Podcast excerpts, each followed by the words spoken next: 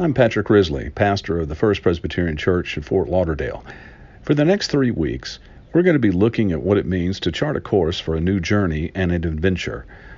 Walt Disney said that there are three parts of a trip the excitement in planning the trip, taking the trip itself, and finally, the trip's afterglow as we reflect upon the trip and its experiences. So, for the next three weeks, we're going to look at what it means to prepare for our adventure together and take stock of what we have and what can be used in our new adventure, and what mentalities do we need to throw away as we chart a new course. Today's text comes from Mark chapter 10, verses 17 to 31. Next week, we will look at where we are in our planning to move forward and why we are keeping and adding to the resources we have as we move forward in charting a new course. The final message two weeks from now will focus on launching that voyage and adventure and setting sails to the ends of the map where the dragons are. The Holy Spirit open your hearts to what you are being led to hear this day. God bless.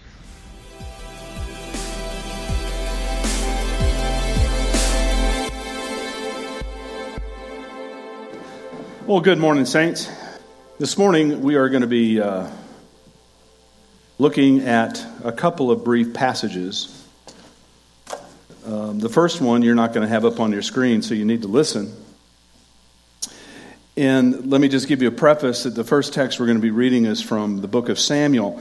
And it's a, it's a wonderful little story. It's, it's when young David, the shepherd boy, hears about this uh, Philistine named Goliath. And David is upset that no one in the King Saul's army is willing to go against this Goliath.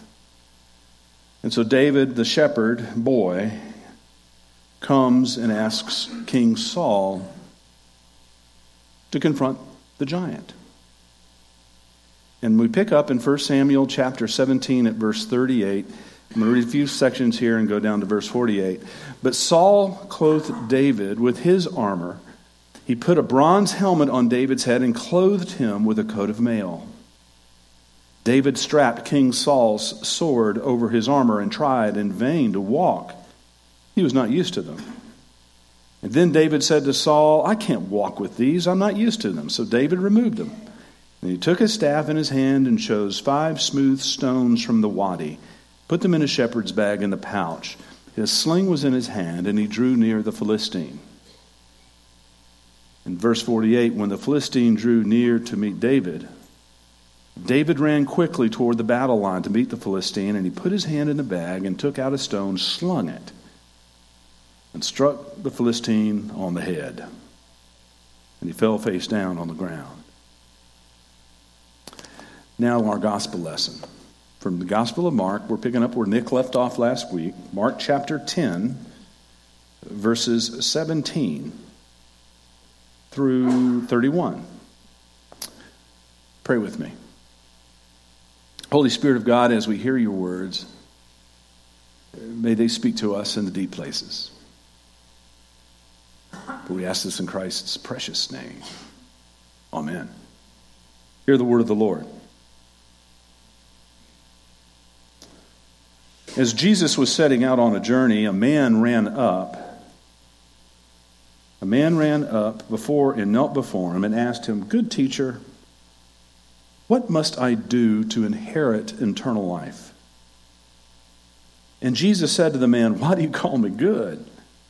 No one is good but God alone. You know the commandments. You shall not murder. You shall not commit adultery. You shall not steal. You shall not bear false witness. You shall not defraud. You'll honor your father and mother. And the man said to Jesus, Teacher, I've kept all of these since my youth. Jesus, looking at him, loved him. And he said, You lack one thing. Go, sell what you own, give the money to the poor and you will have treasure in heaven. Then, come follow me. And when the man heard this, he was shocked. And he went away grieving, for he had many possessions. Then Jesus looked around and he said to his disciples, How hard it will be for those who have wealth to enter the kingdom of heaven, or of God. And the disciples were perplexed at these words. But Jesus said to them, Children, how hard it is to enter the kingdom of God. It is easier for a camel to go through the eye of a needle than for someone rich to enter the kingdom of God. And the disciples were greatly astounded and said, one to, said to one another, Well, then who can be saved? And Jesus looked at them and said, For mortals it is impossible, but not for God. For God all things are possible. And Peter began to say to him, Well, look, we've left everything and have followed you. Jesus said, Truly I tell you, there is no one who has left house or brothers or sisters or mother or father or children or fields for my sake and for the sake of the good news, who will not receive a hundredfold now in this age houses, brothers and sisters, mothers, children, and fields with persecutions. And in the age to come, eternal life. But many who are first will be last and many who are last will be first. My friends, this is the word of the Lord. Thanks be to God indeed. About a year ago, I was finishing up um, going through a final set of interviews to become your pastor. I was meeting with the PNC, and um, one of the questions as we were talking, I asked the PNC, I said, now, um, which is pastor nominating committee, I said, if you could paint a picture for me of the church right now, what would it be? And without much hesitation, um, a very understated member of the uh, committee, Pam Hickson, um, she described it like this, and it stuck with me. She said, The church is like an armada of boats out in this large bay. But the armada of boats have lost direction. Some of the boats have drifted away. Some have landed. Some have crashed on the shore. While others are still floundering in the bay in the waves looking for the big ship that is the church to hoist sails and set a course. If the ship were to hoist sails and catch the wind, it would give the littler boats a sense of hope and purpose, and together we would sail out there and do wonderful things for Christ. I love that image she painted. I love that image. What I heard from her was that there is ministry here to be done, but we need to get this on the same course heading together and begin an adventure for Jesus Christ. Are you ready for an adventure? Well, yes. Oi. I love adventures, don't you? Do you like adventures? I love adventures. Adventures test your limits. Adventures test your capabilities. Adventures expose you to people, to ideas, to experiences you've never tried or met before. Adventures are exciting, but a good adventure needs to be planned. Back in my writing days, which was, oh, 10 months ago. it was not uncommon for me to get on my motorcycle Pearl and go for a 3,000 mile trip during the summertime. I'd get on my hog and I'd go with a buddy of mine who drove a beamer. He was built for a beamer, I was built for a hog. I'll let you figure out what that meant. And every, every summer before we'd head out, we'd meet at a local restaurant Burrs, and we'd, we'd put a map out and we'd say, Where do you want to go? And we'd start looking at all the places we just wanted to go to, and we would plan where we wanted to go, and then based on that planning, we would take stock of what we had, gather the supplies we needed, throw out what we didn't, because each place was different and required different gear. And sure enough, it was in those early planning stages that both of us would uh, have to fight that temptation to immediately rush off to Bass Pro Shops. You know what I'm talking about. Bass Pro Shops, that's an expensive ordeal. You go in for one thing and you end up coming out with a cart, you know? Kind of like a, a, a Toys R Us for adults. And the problem is, you don't want to go to the Bass Pro Shops. You don't want to go to the Harley Davidson dealer to pick up more supplies unless you know where you're going. Because you end up spending a lot of money. Because, you know, HD, you know what HD stands for for Harley Davidson? $100. So you got to plan ahead so you don't go dropping that $100 needlessly. The first step in planning an adventure is to take stock of the resources you already have before you go, before you start spending money. It means taking an inventory of, of what you already have. It means seeing what needs to be kept, what needs to be repaired, what needs to be thrown out or replaced. I mean, my, my Harley Pearl, she was like a persnickety date. You know, if you treat her right, she'll treat you fine. But you have to check the tires before you go. You have to check the brake fluid. You have to make sure you had the right tread. You had to make sure the electrical system worked.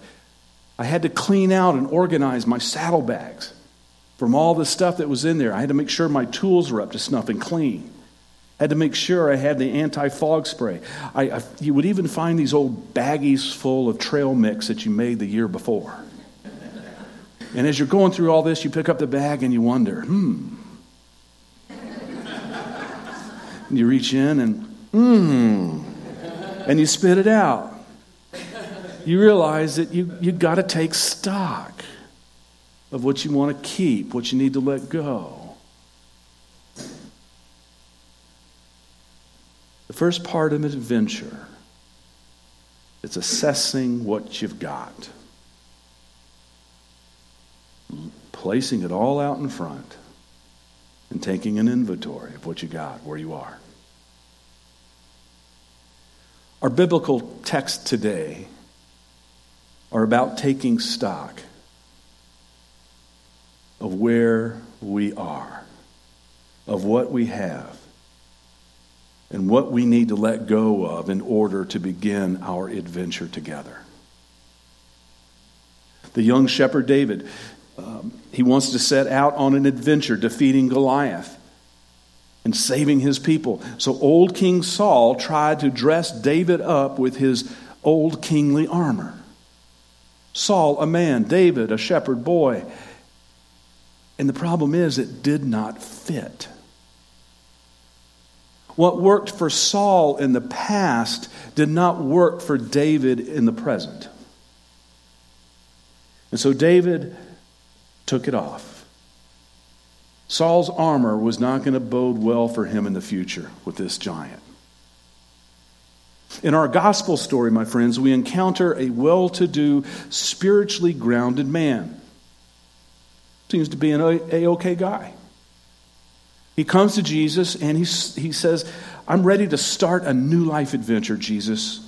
Tell me, how do I attain eternal life? And, and, and Jesus, uh, you know, says, Well, tell me why do you call me good? And, and you need to do this. And the young man replied, Well, Jesus, listen, I do all of that. I've done that since I was a kid. I keep the law. I haven't murdered anybody. Have you?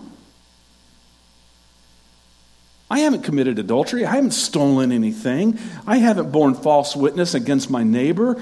Uh, I've been honest in my business dealings, Jesus. I mean, I even love my mom and my dad. Jesus says, You know, that's great.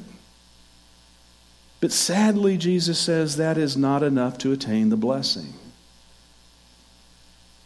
Jesus forced the rich young man to confront the one thing that was drawing his adventurous love for God away his wealth, his resources. Simply, Jesus was simply asking the rich man to confront that one thing he needed to let go of before his hands could be free to embrace the heavenly waste of the Heavenly Father. He had to sell what he owned and give his proceeds to the poor and the homeless, like the ones who hung out at Jerusalem's library at Andrews and Broward. And the story appears to end sadly. Our text says the man was shocked and went away grieving, for he had many possessions. We can translate, translate that literally to say, a cloud fell down over his face, and he went away offended and sad. See, I love that. He went away offended and sad. People always get upset when preachers start talking about money, they get offended. You're in good company. There's a story about that in the scriptures.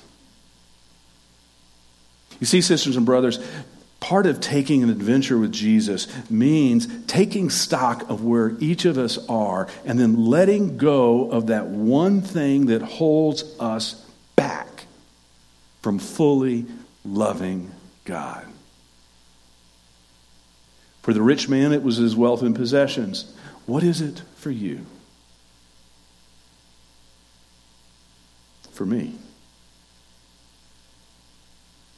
What is it for this church? Beloved, as you and I reflect over our life, we will see that we are very similar to the rich man in our story. We didn't go kill anybody. We had good business dealings. We had good business ethics. We loved mom and dad. And yet, like the rich man, all of us cling and desperately grasp to that one thing that gets in the way and prevents us from fully grasping and embracing God. It was like Simeon with his hand in the cookie jar. Until he could let it go, he wasn't going to get a cookie. What or who is it, beloved? God is inviting you and me on an adventure, but God wants us to take stock of who we are, where we are, and what are we clinging to before we set out. What do we need to keep? What do we need to repair? What do we need to toss? This year's stewardship emphasis over the next three weeks is charting a course. You see, you and I, I can't help but go back to that image that Pam shared a year ago with the PNC. We are a group of ships and boats that are about to be launched out into an adventure of ministry for Jesus Christ. There is no telling where the Spirit will blow us, but this one thing we do know if we set our compass and direction not on ourselves, not on what we want, but instead on what our spiritual North Star, Jesus, then we will go where God wants us to go and do ministry like we've never imagined. But first, we have to take stock of where we are now. We have to identify what we obsessively cling to, which prohibits our embracing God and new ministry in Christ. And this stock taking has to occur on two levels. First, on a personal level. Each of us has to ask God's discernment for what it is we are grasping onto that inhibits our taking hold of the depth and riches of eternal life that's been given to us. What are you, what am I clinging so hard to that's, in, that's disabling us from having an open hand to take God's hand? Each of us has to discern what we are grasping that is inhibiting this family called First Presbyterian Church from moving forward.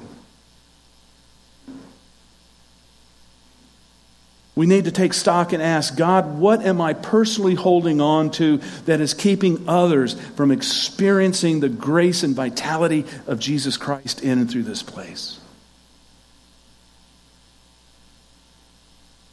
In his book, Life Together, Dietrich Bonhoeffer talks about what it means to live in a spiritual community um, and family. He describes how various members of a church will carry and then thrust upon others their personal ideas of how things should be done, how things ought to go. And Bonhoeffer calls these wish dreams. We each have our wish dream. Every member of a faith community has her, her, his or her notion of how the church should be, what the church should do, how the ministry needs to be done, who, and runs, the, who runs the place. These are wish dreams. It's when a person thrusts their agenda onto others. And the challenge in a spiritual community is, is that when, when everyone is thrusting with competing wish dreams onto the church, everyone else's wish dreams are canceled out and we get stuck. It becomes more about me than about we or them.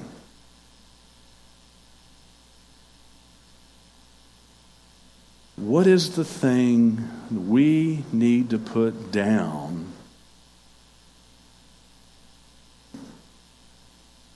in order to pick something new up in our wish dreams for this church?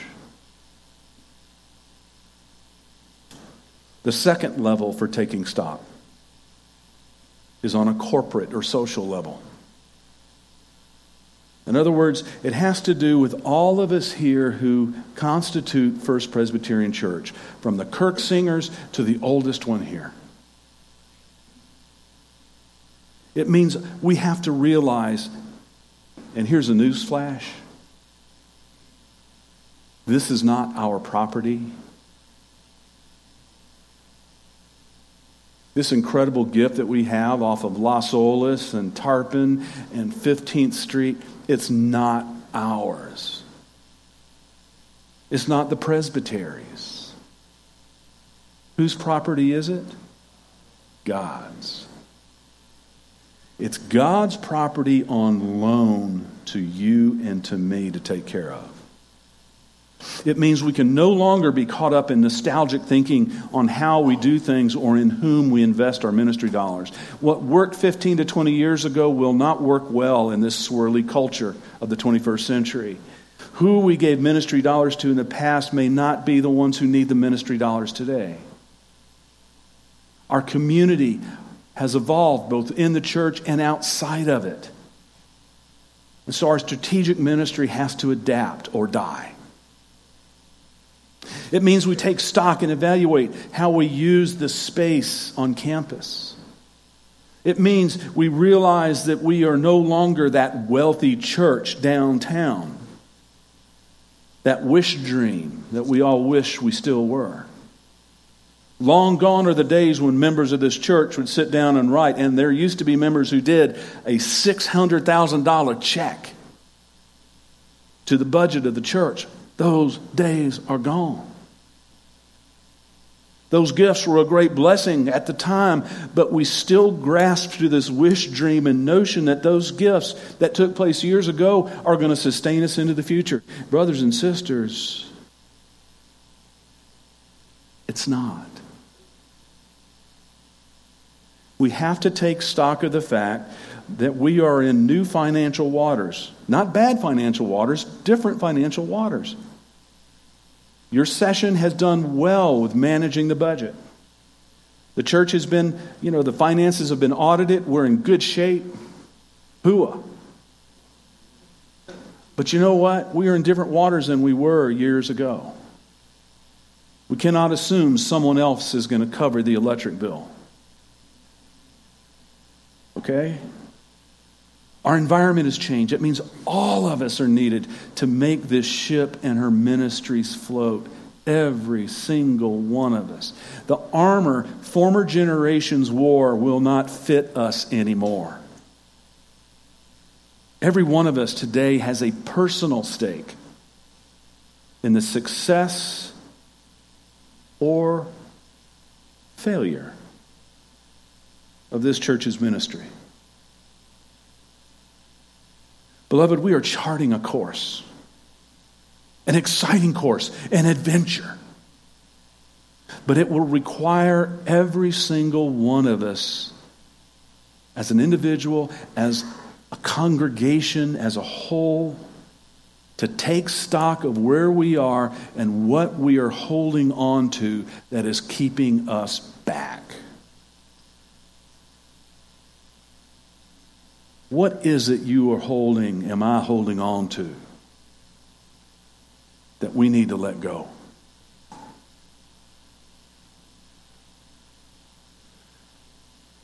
Just as the rich man had to come to grips with all that he had, were not his possessions, but God's. So too do we. And in the giving comes freedom. And the opening of the hands becomes libera- liberation. We're not encumbered anymore. We can get our hand out of the cookie jar.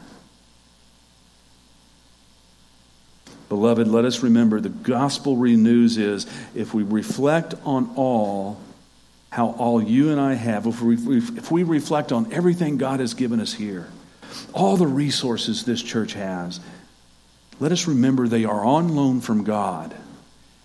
And then let us live into that reality. Live into the reality that everything you have is on loan from God. And I promise you, we will be freed up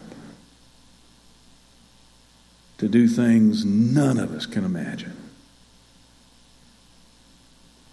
Even the gates of hell cannot be shut to what you, through the Holy Spirit of God in this church and the kingdom of God, will do. That's exciting. That's an adventure. Amen? Pray with me. Holy Spirit, thank you. You did not give us a spirit of timidity, but a spirit of love and courage Holy One of God, as we come this day, we just give it all to you. We pray that you would take our wish dreams and dash them against the rocks. Lord, may they be your dreams. Lord, we pray that you would challenge all of us in this room to rethink our possessions like the man did. We're all good people, God. We don't go killing people. But Lord, our giving reflects that we still cling to the gods of this world and possessions. Lord, free us up. Let us give to the kingdom. For thy name's sake. Amen.